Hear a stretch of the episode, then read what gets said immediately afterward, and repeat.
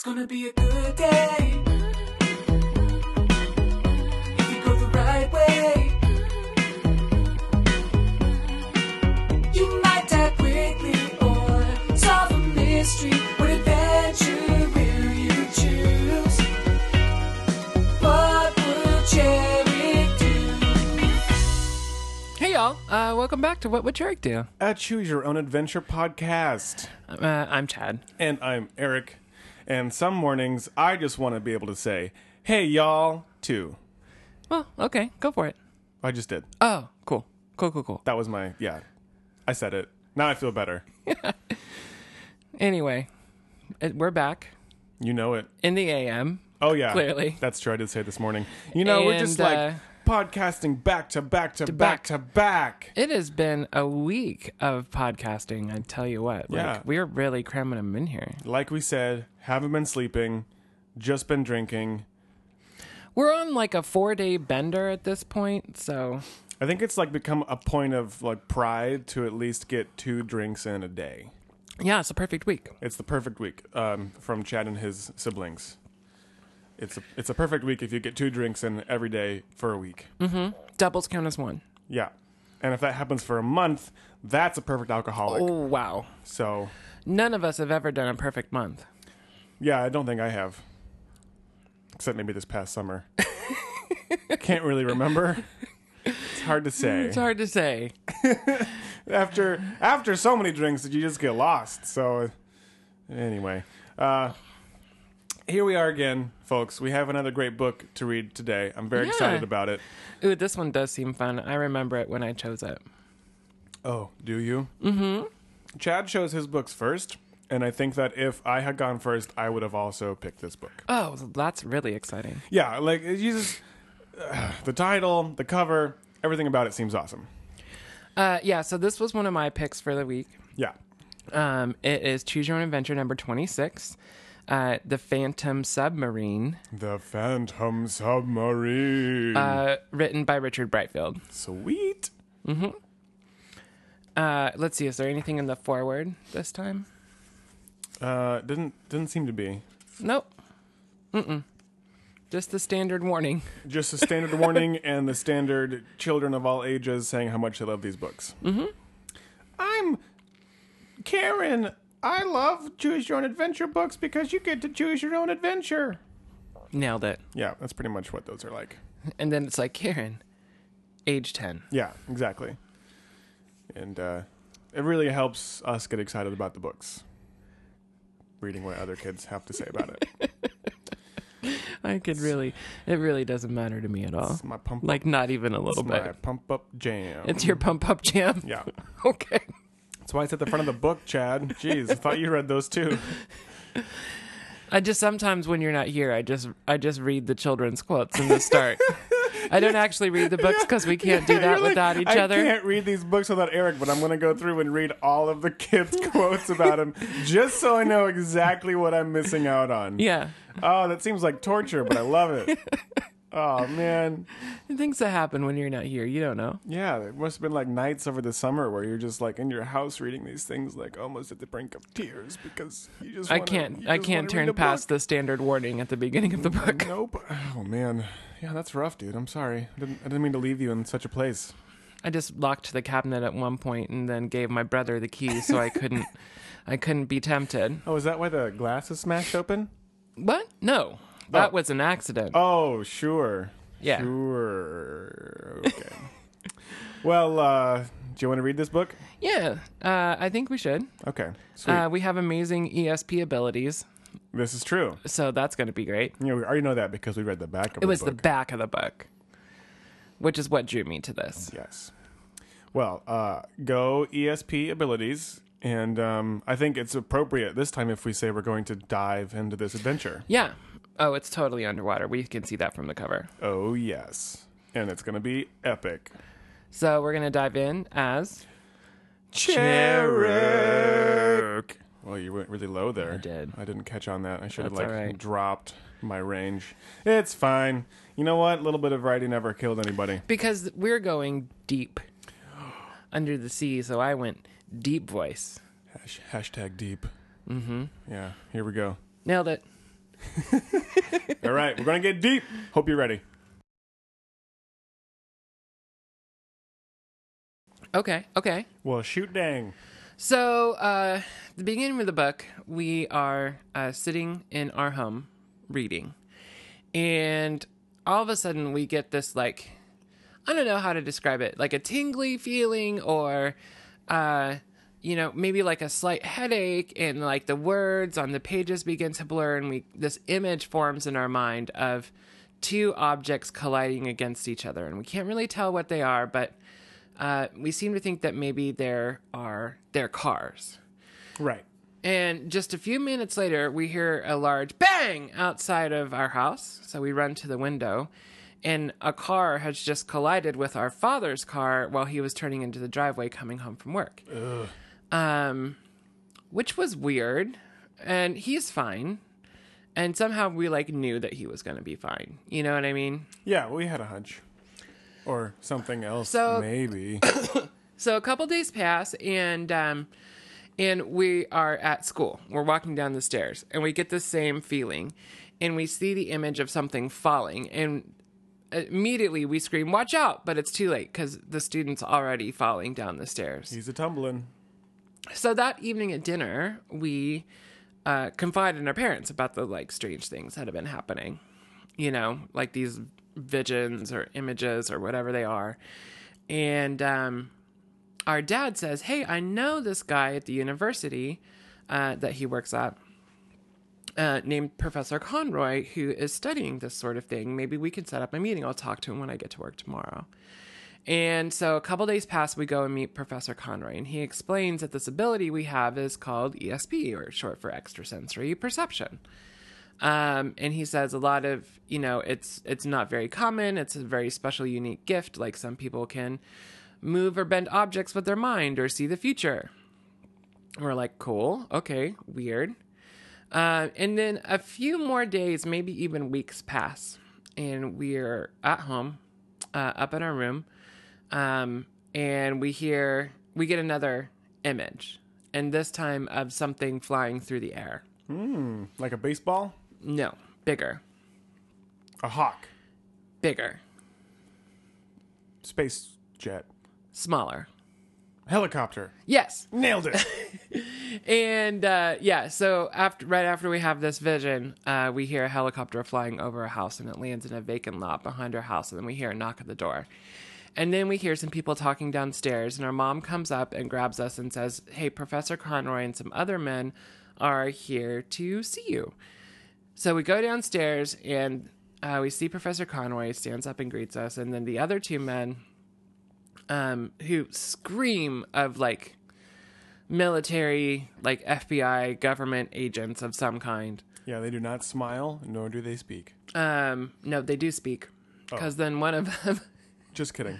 They don't smile though. one that was them, real. one of them speaks up and says, "Hey, sorry to like interrupt your evening, but uh, we work for a special government agency um, who has been uh, working with folks who have ESP, and we've alerted all the like ESP researchers around the country that if they find people with these unique abilities, to give us a call. Uh, they say uh, we think that you could be instrumental in a project that we have been working on and developing, and we'd like you to come with us for a few tests. Um, you know, it'll take a couple days, uh, you know, but you'll, you whatever, you know. And so they're like, "What do you think?" And uh, we kind of looked to our mom. We're like, "I mean, is this like a thing? I can? I mean, are you gonna let me like go do this?" And she's like, "You can do whatever you want, but I have a bad feeling about these guys." I think there's something more, you know, to this story more than they're letting on. right. Um, but she's like, but I support your decision. You know, do whatever you'd like. Um, so that's the decision we're faced with right now. Uh, if we decide to agree, if we agree to take the test, we turn to page five, or if we decide not to take the test, we turn to page 10. I mean, I don't like tests. Okay. I don't think this is like multiple choice. Well, just saying it could be. We don't know what kind of test it's going to be. Oh man. Can I Um, say that I'm kind of excited to uh, maybe learn more about the extent of our abilities or Yeah, how to like- control them. like test our powers. Mm-hmm. That's legit. Um, seems like it could potentially benefit us and maybe others if we're able to use our uh, ESP for good reasons. Mm-hmm. So I guess in like that vein of things, taking this test could be totally worth it. Um, I mean, also like I think we're essentially going to become government lab rats. right, which kind Like of this like, is like it doesn't seem all this doesn't seem like a we just get to go to me, home when you we're know? done kind Yeah. of a deal. Yeah, and especially if we have amazing and incredible powers, which I'm sure that we do. Uh, yeah, it's not. We're not gonna get back home anytime soon. You know. Yeah. So on the one hand, we're um, potentially giving up our normal childhood and all of our friends and that life to maybe do something bigger and better, and maybe if we're lucky, we won't be stuck in a government facility for the next twenty years. Right. But also, if we have amazing ESP abilities and can see the future, maybe that helps us escape. Also true. Also true. Well, I think it's worth the risk. Don't you? Yeah, I mean, Like it seems I mean, I think we are acknowledging the inherent risk in this choice, but we are, yes, but the benefits outweigh the costs, I feel like in I, this. I think so. And again, you know, like maybe we're not all that great, but we're gonna be the Oh, if you we know, fail the we're- test, we're I'm gonna sure be they just like kick us out to the curb. for sure. Well, and we'll come right back, but we're not gonna fail the test. So No, we're probably definitely going to pass the test. Flying colors. I'm gonna go ahead and guess that we're gonna be the best ESPer that they've ever encountered. One might see say that they might see our uh, true colors shining through. I see your true colors. And that's why they like you. You got ESP. And they know that too. They see your true colors. That was great. Thanks. Oh man, I was- I need like a lighter to like, wave in the air. I'm going to take that on tour. Stadium tour, of Um, Yeah, course. I think you should. You it, it can be after our uh Cherrick tour. You know, it'll be like or that's the that's the opening act. Mm-hmm. the opening act is Yeah. just me singing True Colors. singing true colors and then we get into the, the good stuff. Yeah. Um Okay, let's uh yeah, let's go to Let's go take the test, let's let's take the dang test. Okay, I'm into it. let's do it. Well, well, well. Mm-hmm. So, um, How'd the test go, Eric? uh We answered C on everything. and honestly, we did better than 50%. So, that's not bad. See right down the line. Yeah. Down the line. Okay. Uh, well, I'm, I'm going to get the test, Chad. Don't Okay. Don't make me jump ahead here. We got some very important details before we get to the test, which includes jumping in the helicopter and flying away to Washington D.C. with Professor Conroy. Conroy, thank you, and those two men. So we get to Washington D.C. and we step out of the helicopter, and it's this really well guarded complex. And uh, so we're walking towards these buildings, and Doctor Professor Conroy introduces us to a gorgeous young short-haired woman in a lab coat. Yeah, he says, "This is Doctor Thurston. She'll take care of you from here, and and I'm gonna put I bet you. she will. And I'm gonna put you in her good hands." And yeah, I Uh-huh. was like, uh, Yeah, "Oh yeah. yeah, all right, yeah, sexy scientist, woo." And then I reminded Eric that we're 12 and she's an adult. yeah, well, you know, boys of twelve still have feelings. Um. Anyway, none of that happened. We go into the building. She sets us down. She holds up cards and she's like, I'm going to need you to tell me what numbers are on the backs of these cards. 6, 8, 10, 15, 24, 13, 6. Again, uh, 5, 4, 3, 8, 7, 6, 5, 4, 2, 1, 0. And so we end the test. And she says, Well, a little disappointed. You don't really have exceptional abilities. You answered a little bit better than, than 50%, which is well within the margin of normal ESP abilities. So, nothing special about you, Cherrick. Sorry. So, like, uh, yeah, we're a little disappointed. And she says, I want to go have to talk to some of my associates and decide what we're going to do with you, which is probably nothing. And so she heads for the door. And as she is heading for the door, we sense something terrible, like just imminent danger on the other side of the door. So we stand up and we point and we say, Dr. Thurston, don't step out that door. And she turns to look at us like, what? And then all of a sudden there is an enormous crash, bang, boom on the other side of the door. And we're both shocked. Us less than her because we knew it was coming. And so she opens the door that's like been pushed almost off of its hinges, and there is the huge back end of a ginormous like dump truck that has just smashed through the building and right into our door. And she's just terrified. And um, the driver comes out and he's like, "Wow, my brakes failed as I was reversing." And she's like, Holy shit, Cherrick, you just saved my life using your ESP abilities. You're exactly the kind of candidate we've been looking for. And we're like, We're Wow, like, that "Oh, was fast. We're like five seconds ago, you were like doubting. Right. Maybe you should do better tests and more thorough examinations than holding up seven cards, miss. Anyway, we're not that jaded about it. Um. So then she invites us. She says, How, "Okay, would you like to play the role of ESP specialist on a research submarine?" And we're pretty shocked. Like this went from zero to a hundred really, really quickly, mm-hmm. and so we're confused. We say, "You know, what does ESP have to do with a submarine?" And the two men who had joined us on the helicopter have arrived now, and one of them is, says, "This is no ordinary submarine. It's designed so that ESP can be used as a special backup warning." Uh, and he explains that they had this long training program involved for this ESP specialist position, but now they're super pressed for time, and there's no time to really do this, so they're going to have to train us on the job at sea. And we're just, we're, you know, flabbergasted. Like, hold on, my family expects me in a couple of days. And the man's like, oh, don't worry about that. We'll call them and tell them what's going on. What you'll be doing is vital to the nation's security. And we go, National security? What the fuck? I don't even understand. This is absurd, and I'm just a kid, and holy shit, I knew this was gonna happen. And he's like, calm down, dude, it's fine. Like, language. Yeah, also, you're 12. I'm gonna put soap in your mouth. Uh, anyway, so he says uh, that they wouldn't normally explain what's going on to somebody who hasn't yet agreed, but since he thinks it might help sway our decision, he gives us a little nugget of information as to what's happening out on the high seas, which is all over the world, ships at sea and mostly submarines are disappearing without a trace. They're here one second, and then they're gone the next.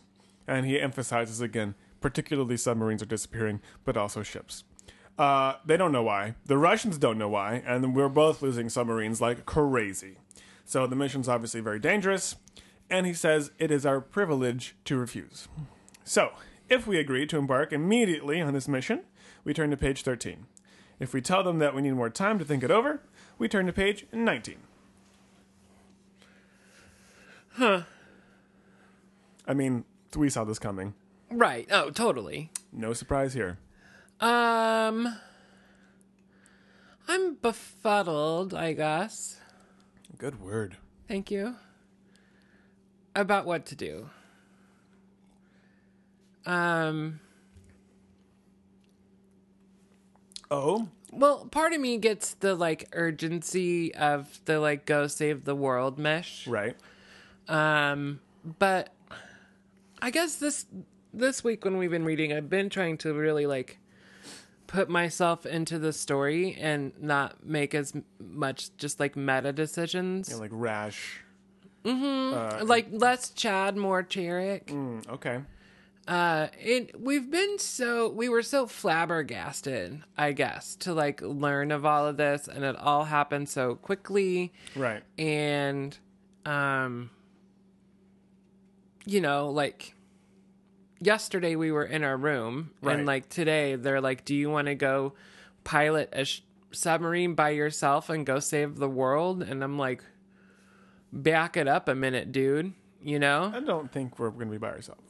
well i don't know but you're you know what i mean you're like I know what you mean. Yeah, it's a it's a lot, and uh, it seems kind of ridiculous And to he's me like, that they're going to send a normally- twelve year old on this mission. like normally there's like an extensive training program that you'd go through but we're just gonna like check you right in there bro like Yeah. good luck Yeah. i hope you don't die i guess kids are expendable there's always more kids It's true. There's always more kids. So I don't know. I mean, that's that's why part of me wants to like ask for more time, I guess. Okay, you want to take a minute to think about it. Well, like I think and like a- learn more about what we can do and like what the sub is and like what's going on to help like maybe like I just feel like in this scenario I would like more information. Here's the thing, though. I'm not sure they're going to tell us much more. If we haven't yet agreed to do it, they're not going to share all their vital secrets and information with us. He's just, he's just given us a tip of the iceberg to what our interests and hopefully join up so that we can learn the rest of what's going on. But I'm not sure by just taking some time to think it over to make our decision that they're going to give us any more information. Hmm, that's fair. What I really want is like training. Right, which we're definitely not going to get either. Ugh. There's like no epic Rocky training montage here. It's like if Rocky was just like, I'm gonna beat this guy in a boxing match, and then we just cut to that, and you know how bad that's gonna go? bad. I mean, I guess then maybe we should just join up. Seems like the thing that we would normally do. It seemed, yeah, joining up immediately is like a classic Cherrick decision because we often uh, leap before we look. I don't think that waiting a little bit is a bad idea. I'm actually pretty on board with thinking it over because maybe we will get some more information and maybe we'll just have time to actually freaking Well, we, process maybe just like. ESP training with the hot doctor would be really helpful. There we go. But I mean, she's not that great at her job. you know, Conroy trusts her. That's true. I'm sure she actually has lots of redeeming qualities. We met and him a they're week rushed. ago. And they're rushed. Like she is just like, you didn't show anything special. Not gonna waste my time on you. Right. Oh crap, you're special. Now you're in. Yeah. You know. So, um, yeah. I think honestly, I think let's let's take a hot minute. Take a minute. Yeah. Okay. I th- I Take a think- beat. Yeah. I think I'm on board with that idea. Okay. I just feel like Cherrick in this book, like that's what he would do. Yeah. This is all happening so fast. Yeah. we need to take at least five and be like, okay, gonna sort this out. Right. So let's do it. Let's do that. Okay. What page is that? Page 19. Uh-huh. Nice. Okay, here's what happens next. So, uh, we politely decline. We say, "Hey, I, we just need some more time," Yeah. and, sh- and they're like, "Totally get it. Uh, we'll go ahead and like fly you home, and just really, I mean, time is of the essence here. So just call us as soon as you decide." And that night, we are uh, laying in bed and we start having these like dreams, right? Dreams of like sunken ships and submarines disappearing. And then we have a particularly, particularly troubling dream about a like disabled and sunken submarine like filling up with water and we're inside of it Yeah, we're trapped. and um, you know we're quickly running out of oxygen. Um, so we wake up and we know that even though this was a dream, that this would have definitely been our fate if we would have gone along on the mission. Yeah. Like we definitely would have died in the bottom of the ocean. Uh, so we call Dr. Thurston, we politely decline, and we say, I think I need to develop my ESP abilities more. And she's not as like disappointed as we thought she would be. Like she, I think she kind of understands. Um, but so we have like a good feeling about it, but you know, the decision we made, and we know that someday we'll use our psychic abilities for good, but today's just not that day. Uh, the end. Yeah. Okay, well. so that was two choices. So here's the. I guess yeah, like uh, the. I mean, that was a lot of time. I didn't think that we'd be like taking the helicopter back home to think about this. Sure. You know, like it was just um, different expectations as far as that goes.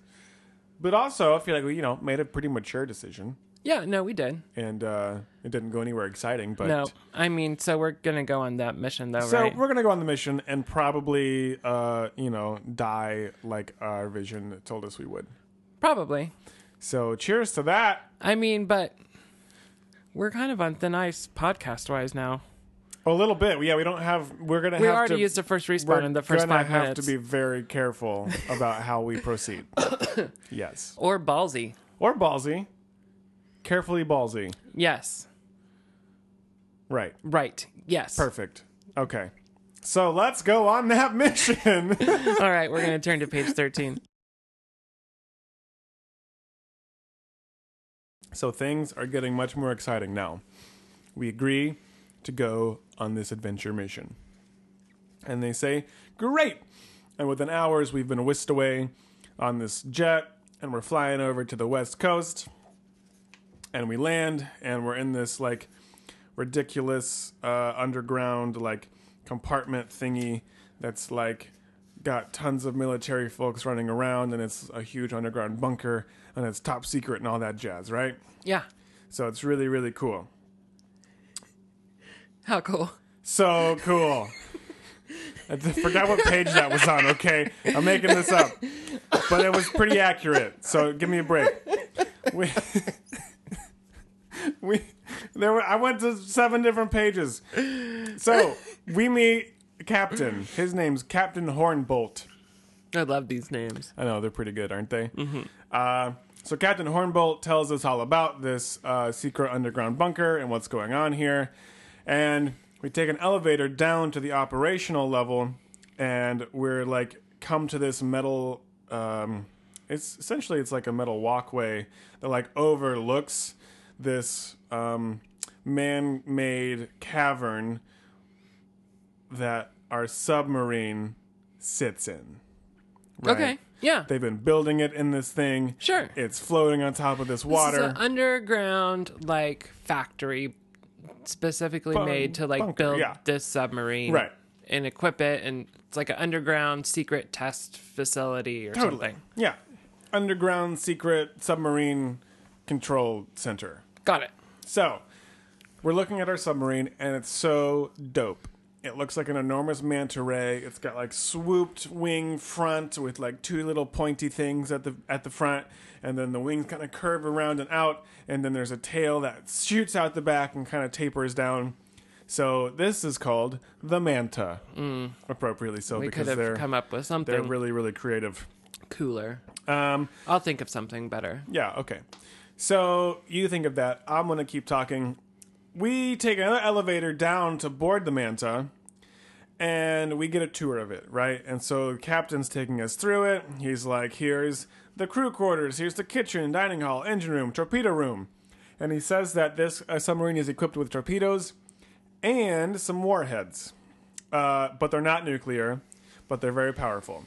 There's also like an extra undersea uh, scout craft that we can use if ne- if necessary, and we end up in this large circular control room. And there's so many buttons, and everything lights up, and it's super cool. And then some alarms sound, and then we're submerging, and then we're just like shooting out underneath all of this like secretness and into the Pacific Ocean. Yeah, think like Bat Cave. Yeah, yeah, like the like the entrance to the Bat Cave, except Kind it's of. the Bat Sub. Yeah. So it's like sneaky carved out cavern for this submarine and only this submarine to escape out into the ocean. Um, and so like we kind of go to Dr. Thurston and she essentially starts our training and we're like headed toward the Pacific Ocean and whoever's preying on the ships seems to be keeping a close watch on the ports and shipyards, which is why we're being extra sneaky about you know, going out into the ocean in our own little cavern. Sure. Um, so we're still kind of confused as to what we're doing here.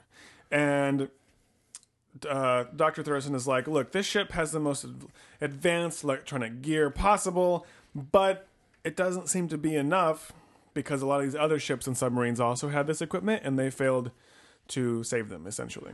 Yeah, like the the electronics get disabled and Right. then they're like flying blind and, And whatever. And then they're done for. yeah. And so, like, they're depending on our abilities to help give an extra warning of danger. And additionally, we might be called upon to make some crucial decisions um, that depend on our special ability. And we may even have to take control of the Manta if the electronic systems go down. And we're nervous. We're like, holy crap, that's a lot to expect from me. I'm not sure if I can do it. And Thurston's like, don't worry about it. Like, we're going to start training right now. We will get you prepared for whatever comes our way. So we start training. And we go into this special concentration booth. And we sit inside on a comfortable chair. And there's so many small dials and monitor screens and electronic switches. And we are like, holy crap, this is super complicated. I don't even know what I'm doing here. And she says, she knows, she looks at us. She looks deep, deep into our eyes. And she goes, forget about those things. We don't need those gadgets. That's not why you're in here. This booth is going to go totally dark, and it's going to be soundproof, and you're going to concentrate without any distractions. And that should help you focus your subconscious mind. So, I need you to focus. Something is taking our ships and submarines, and wherever it is, could be anywhere in the ocean, anywhere in the world, we need to find it. So concentrate. And if you have any feelings and inclinations as to where it might be, we'll head in that direction. So I'm going to close these doors, and I'm going to turn out the lights, and you're going to focus, and you tell me when you sense something. That's what she does. She closes the door. The lights go off. We're sitting in our own concentration room, all alone. No sound, no lights, nothing. And we close our eyes for some reason, even though it's already pitch black, and we try to sense the location of the mysterious forces that are capturing these ships. So, if our ESP is telling us to go north toward the Arctic, we turn to page 42. If our ESP is telling us to go south toward the South Pacific, turn to page 20. This is crazy. North. North? You're feeling north?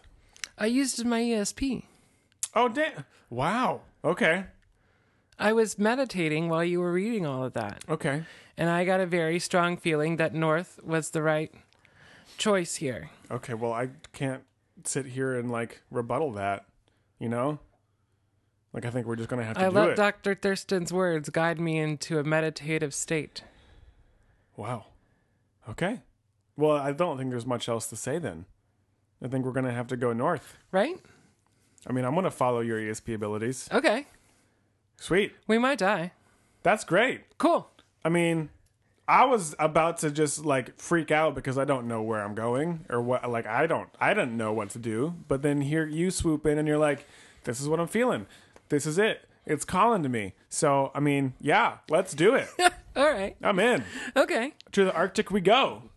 That seems like a good place to hide. I think so.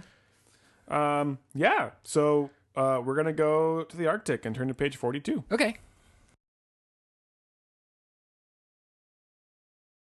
These choices. It's so. Oh my god, I can't. It's ridiculous. Okay. So ridiculous. So, um, we tell the captain to head north. We say, like, we see images of jagged rocks and, like, the color white, and we get a cold, like, feel a cold chill. And that has to be telling us to go north. And he's like, good enough for me. And he starts heading north um, from Seattle up through the Bering Strait into the polar ice cap. Um, as we're approaching the Bering Strait, he's like, Are you sure about this? Because if we keep heading north, I'm not sure how far we can go, you know, before essentially we run out of space, you know? Um, we're like, Nope, definitely still going the right way, definitely feeling it. Um, and we keep going north, and the ice above us thickens, and the water between the ice and the sea bottom narrows. And um, the captain tells us, Hey, Cherrick, there's 60 feet of ice above us. We only have 13 feet of water between us and the seafloor, which only gives us a few feet of clearance, really. Um, we might need to think about turning back. And like, even though we have like this really strong feeling that we should just keep going, uh, he tells us that we tell him, like, yeah, good idea, turn it around Yeah. Um, just as we so the manta makes a wide arc to turn around but uh, higgins the uh, navigator Sure. the guy who you know tells us where to go and what's going on um, says like even though we're going back the way we came the ice is getting narrower not wider or the The space wa- yeah, the water. Yeah. And so um sorry. Uh so Hornbolt issues a full stop and and we're stuck. We're surrounded by ice. How could this have no happened? way no way to go. And um we only have two choices. He's like we can use our torpedoes to try to blast through the ice wall in front of us or we can drill through the ice above us up to the surface. So He's like, Your call, Cherrick. So if your ESP tells you to blast through the ice with the torpedoes, turn to page 50. If your ESP tells you to drill a hole in the surface, turn to page 92. I think all the adults are just like tired of being responsible for the failure and loss of all their crafts. And so they've decided to put one, the most important one, in the hands of a child. And so if shit goes wrong, they don't have to take the heat for it. You know what I mean? You know what I mean? I think it's real. Um, I just.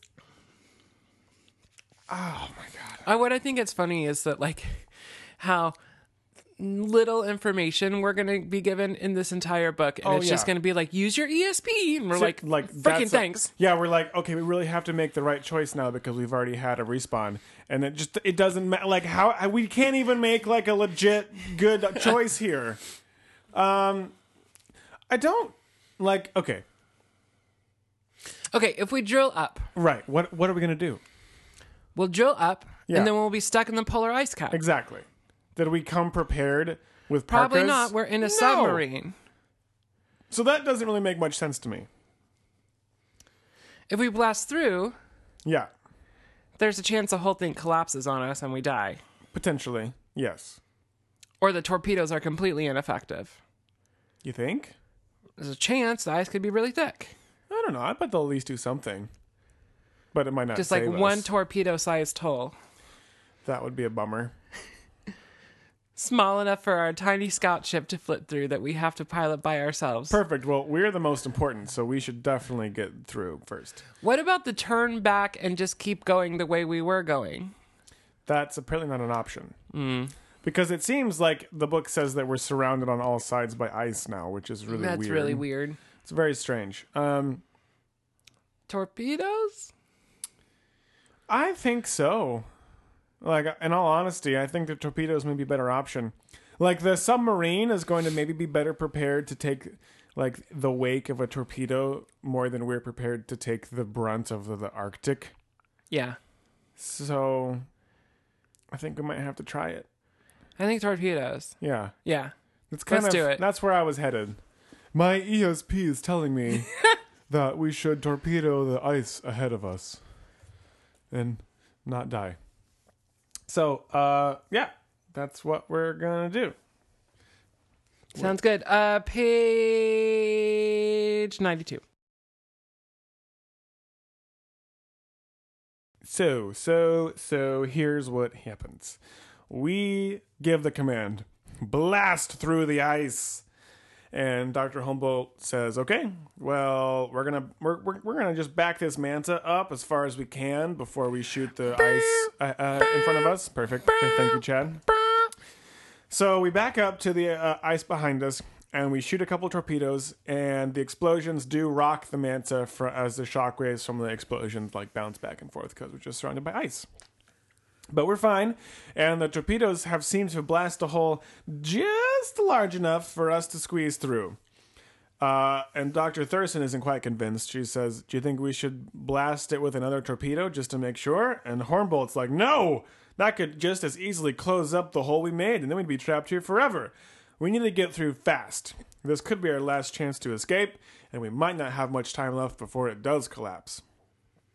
We're, however, not as convinced. We say, Well, I think I'm feeling that we should examine the opening first and see what lies beyond the ice before we risk the manta going through. And Dr. Hornbo- Hornbolt, I have trouble saying that name for some reason. What did I say? Doctor. Oh, Captain Hornbolt uh, is still adamant that we just gotta go through while we can. So if we insist on going out in the scout craft first, turn to page 43. If Hornbolt has convinced you that the manta should try to squeeze through the hole now, turn to page 100. Squeeze through the hole now? I think there's like a conflict of interest here because if we're getting some sense that some danger lies out there. Hmm. But I mean, I guess like at the same time, what are we gonna do in a scout craft? And even if there is danger out there, are we just Are gonna we just going to be like trapped? yeah, like this is this seems like maybe It's a all lose very unstable scenario. now that we've like shot torpedoes at things. Honestly, I think you're right. I think we should just get out with the manta as quickly as we can and we'll deal with whatever's on the other side of this ice after we get through. Right?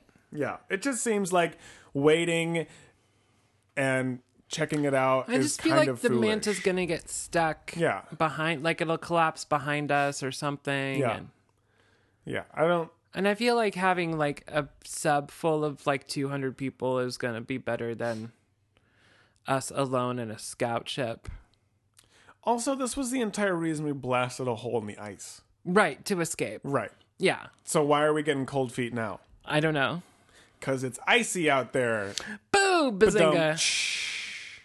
Okay, but we're gonna we're gonna just go through the hole. Okay, yeah, no, let's squeeze squeeze through that orifice. Perfect. We're gonna take the manta through the tiny opening. Mm-hmm. Excellent. Sounds great. Perfect. Page 100. Let's do it. Um Yeah. so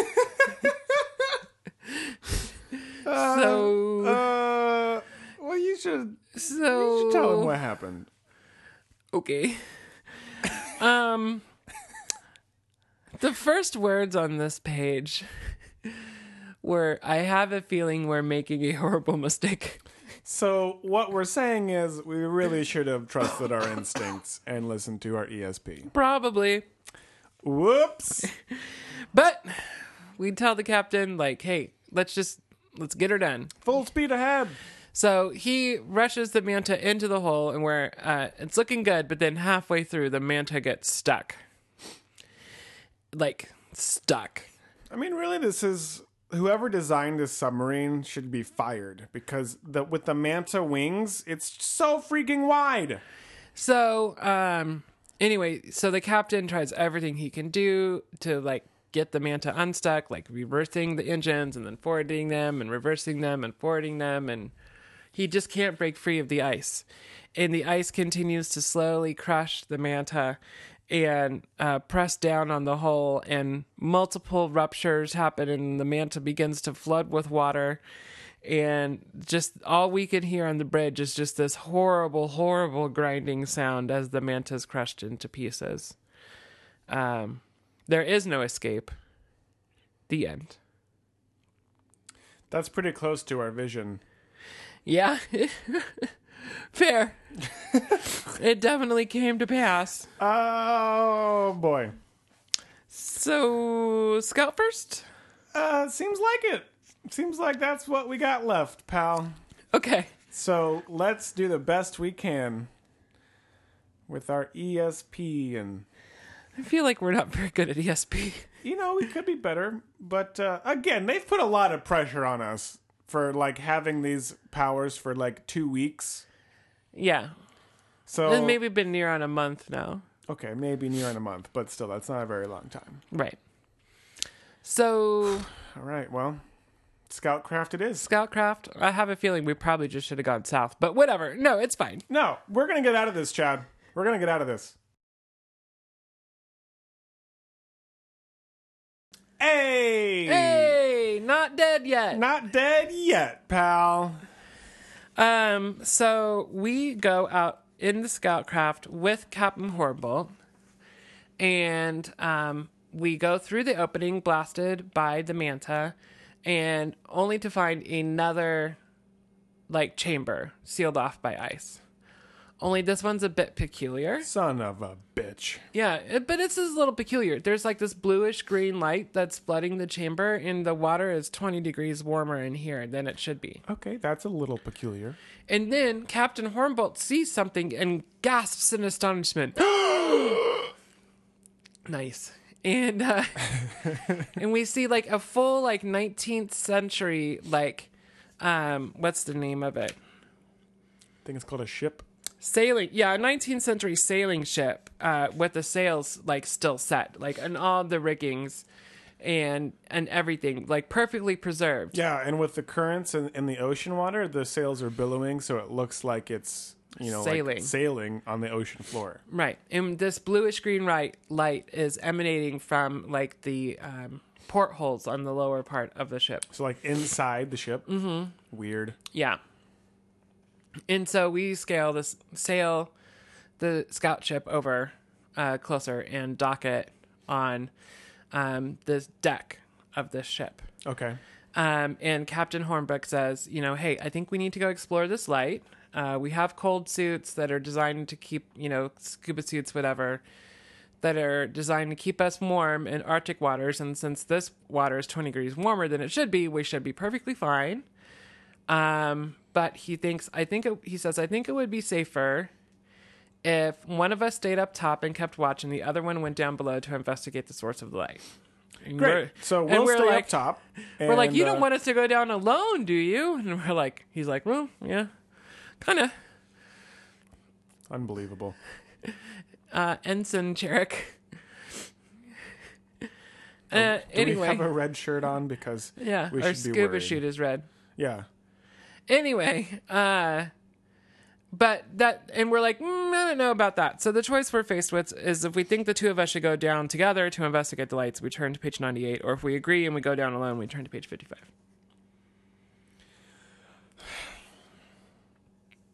Uh, Schnickel Fritz. Look, um, here's the thing. It doesn't. I don't really get why he, the captain feels like he should stay up here by the ship. Like, I understand that maybe he feels like it's, it'll be safer to have like a quick escape. Not with the ship. There's like a porthole. There's like a thing on the top that goes to. He's going to watch the door. He's gonna watch the door to the to, to the sailing ship. He's going to watch the door to the place where we have to go below decks. Okay, so he's not staying up to protect our scout ship. He's staying at the top to see if anything comes out. Comes like after us, like down and you know, keeping watch. Okay. Well, actually, that kind of makes sense then. That makes a little more sense than what I was thinking he was thinking. Um. Wow, I listened to that twice and still got the wrong impression. That's good. Go me. I think we can do it alone. You think? I think we've been pretty safe on some of these choices, and they've freaking backfired. Yeah. I think we can So go in let's there alone. let's be risky. Oh, yeah. We don't need no captain. Fortune favors the bold. Yes, it does. And it will favor us on this choice. It will. I can feel it. My Page- ESP Page fifty-five. is sensing that we will survive on page 55.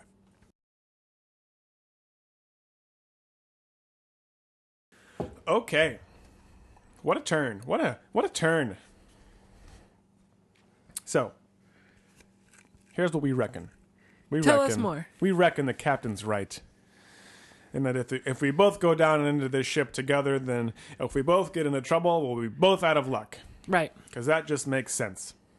So we leave him behind, and he's at the top of the hatch, and we climb down into the ship. I'm like pretty much expecting to see a crew of skeletons, because that's what you see in ships on the bottom of the, Sure. of the ocean. Yeah. But what we actually find is much more amazing. We make our way down a corridor into the ship's large cabin, and we can like realize that it's definitely the captain's cabin. And there behind a small desk is uh, the luminous figure of the captain of the ship himself. And we're not sure, but we think we can see right through him. And before we can like think or say anything else, he says, "So you took a hundred years to find me, did you?" This is my favorite voice in three years. Go ahead. And what news of me crew do you have? Did they make it back? And, and so we're like just standing there. We have no idea what to say.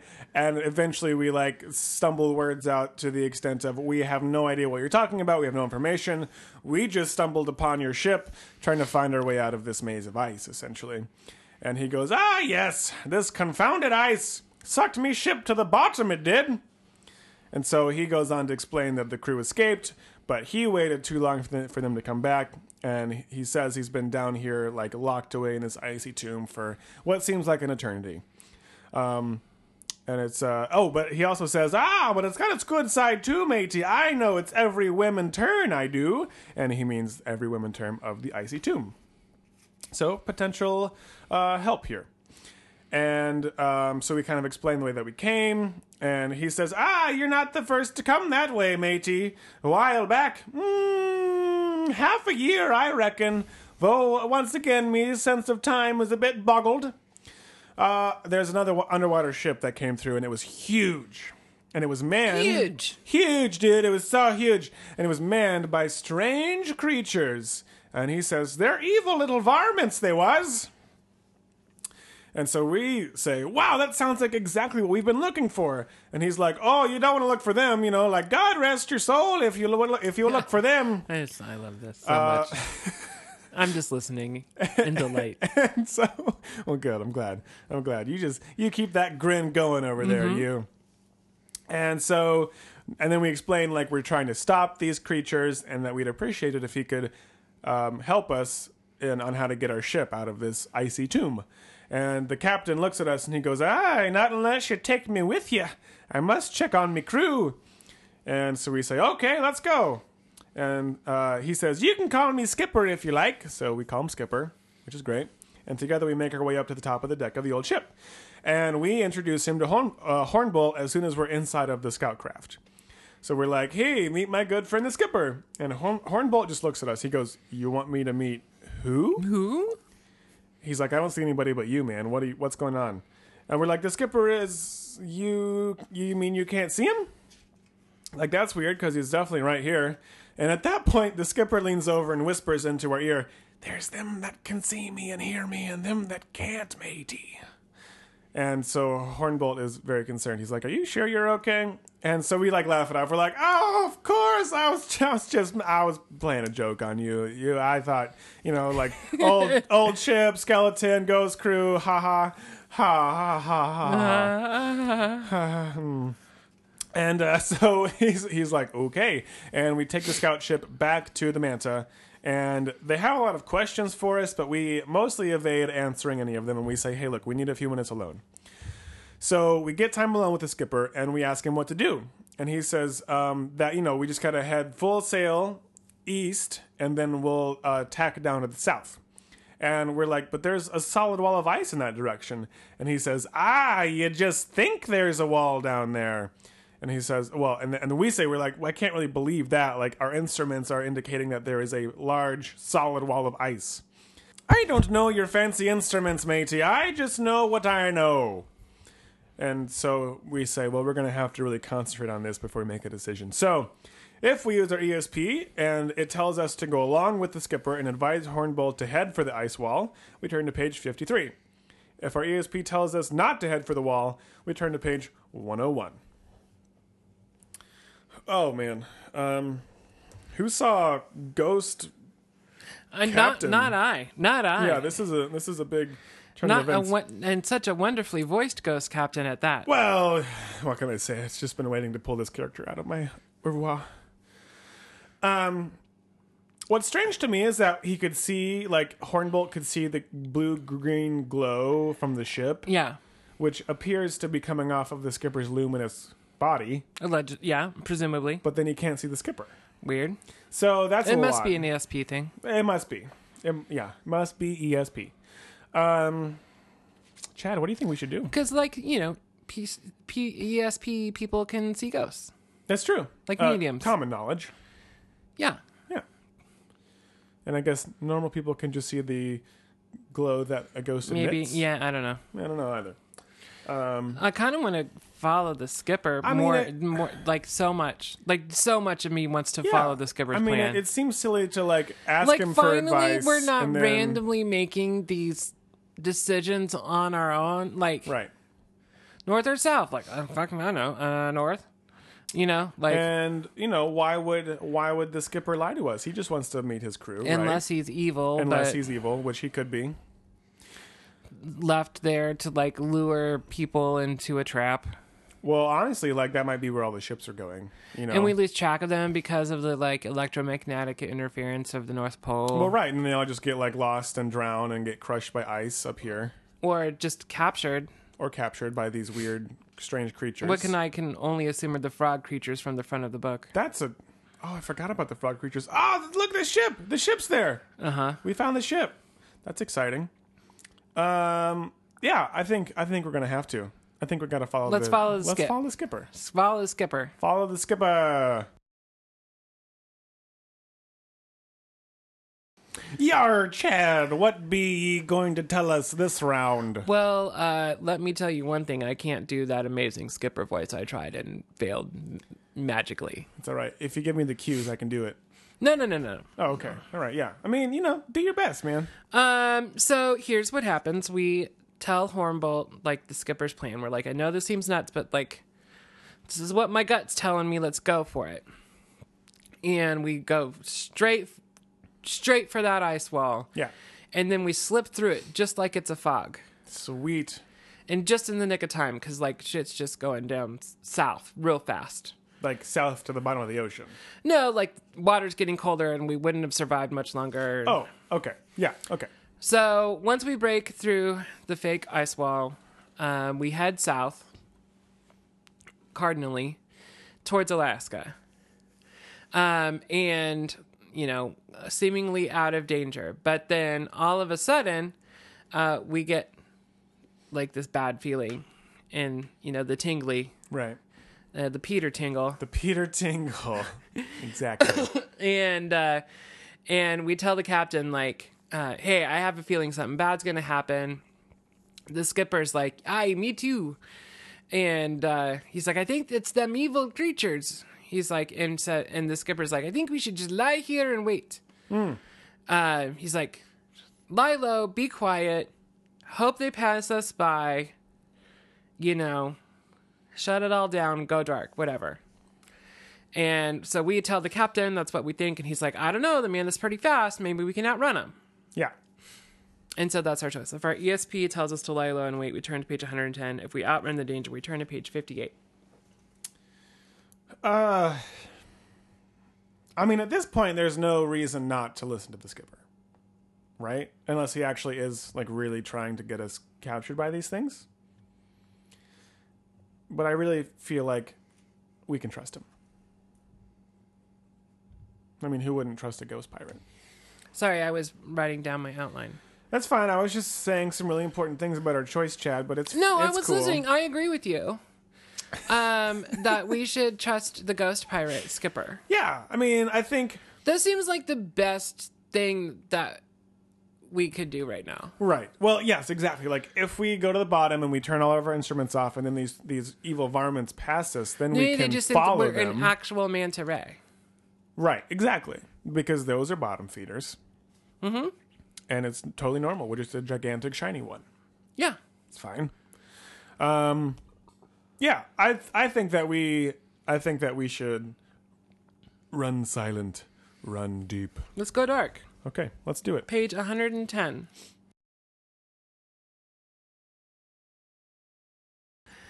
Huh. Okay. Uh, okay. So Just tell them. Tell them, and then I have many comments. I will tell them.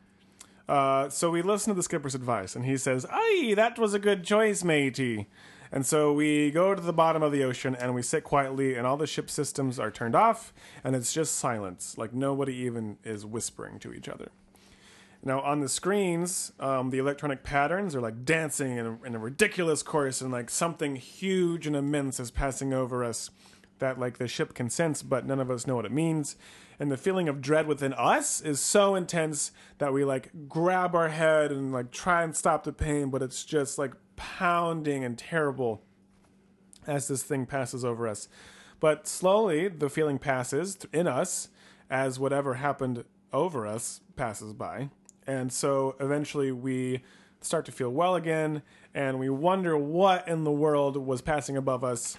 And we apparently will never know how lucky we were. The end. What the fuck? Yeah, I'm with you on this one. This is um, this is not okay. Like, how is that just a It's not okay. turn and give chase, man? Right. Like this is not the end. We've clearly found the whatever it is that's doing this to all the ships and submarines. Why are we not going to do something about it? Exactly. Exactly. These are the kind of endings that are like so frustrating. yeah, these are the ones I don't like. Yeah, They're is, just this such, was a this like, was a terrible endings. ending. We did everything right. I feel like we did. We did. Like we hid, they passed us. Now it's our chance to do something about it. Like, tail them and find out where they're going. Exactly. And how hard is that? Not hard. How hard is it to keep writing that ending? Not hard. There's like a whole pa- empty page there. Yeah. Well, Eric, did you learn anything? This is killer, man. Um, did I learn anything? I'm gonna. I'm not gonna lie. I don't. I don't feel like I did. Other than it's like super hard to just like trust your instincts without like facts to back them up. But maybe that's just my like logic, knowledge based brain wanting to work. Well, I think so, but it's also like we there was a lot of pressure on us to make all of the decisions for that entire expedition, and we didn't really have much to go on besides our supposed ESP, which, like I understand, was helpful in many scenarios, but also like, you know, once But we like randomly saw visions of the future, not like tell me whether to go north or south. Yeah, like that wasn't exactly Yeah, like our it's- skill set. It's very different, and like uh, honestly, once we found the skipper, then it, it- like at least we had something to kind of go off of. yeah. and um yeah, I don't know. There's just so many like unexplained things. Like I wanted to know more about the skipper. That was a really fun character to be introduced. I wanted to know more about whatever these frog creatures are. Yep. And there's just like so many unanswered questions. Um, all in all, that I don't like. Even if I did learn something, I'm so frustrated about what I learned that I can't think about it. Sure. You know. Yeah, I hear you. But um, yeah, man. I mean, all in all, for having a an ending on the second um, Yeah, I choice, mean, we, we- we did a pretty decent job. We did a pretty decent job there with our last two respawns. I think the Arctic was a, a, a good choice. I think following your ESP on that one was was solid. I think we were nearly there. So we were so close, dude. Yeah. We were so close. And all I wonder is like what would have happened if we would have just like sped away in the Manta. But guess we can't know. We will never know. Mother lover. All right. Well, anyways, um, that's that. Yeah. That's it. That's uh, that's all she wrote The for the Phantom Phantom Submarine. Submarine. It was a fun book, though. That was a really fun book. It was a fun I was really getting into it. Um, by the end, uh, especially. I would be less frustrated by it if I was like just reading it normally and could like just go back and like Right. kind of redo Well, these and- things and and, that's the whatever. thing, like right? It's- we're pretty yeah. limited here, and we so it aids so our much, and- frustration. yeah, and that being like our last ending is just the most frustrating. Yeah, I definitely would have gone and read the other one. So uh, that's that. Okay. So uh, yeah, thanks for listening, everyone, and uh, I'm sure we will be back with Oh, for sure. uh, with Yeah. some more. Like we said, we'll tell you when it's the last one. It's true, and it's not. My ESP is telling me this is not the last Cherrick This is not the last Cherrick episode. Agreed. All right, well, we can be in agreement on that, and um, say adios, au revoir, and we love you. Ciao. Uh, Aloha. Auf Wiedersehen. Tschüss. Bye. Yeah. That's Bye, y'all. Bye, y'all. Uh, once again, uh, I'm Eric, I'm Chad. and together we have been. Cherrick. That was a steep drop there. I That liked was it. yeah. Yeah, mhm. it was good. Okay, well, uh, until next time, y'all. Peace, love, and Cherrick.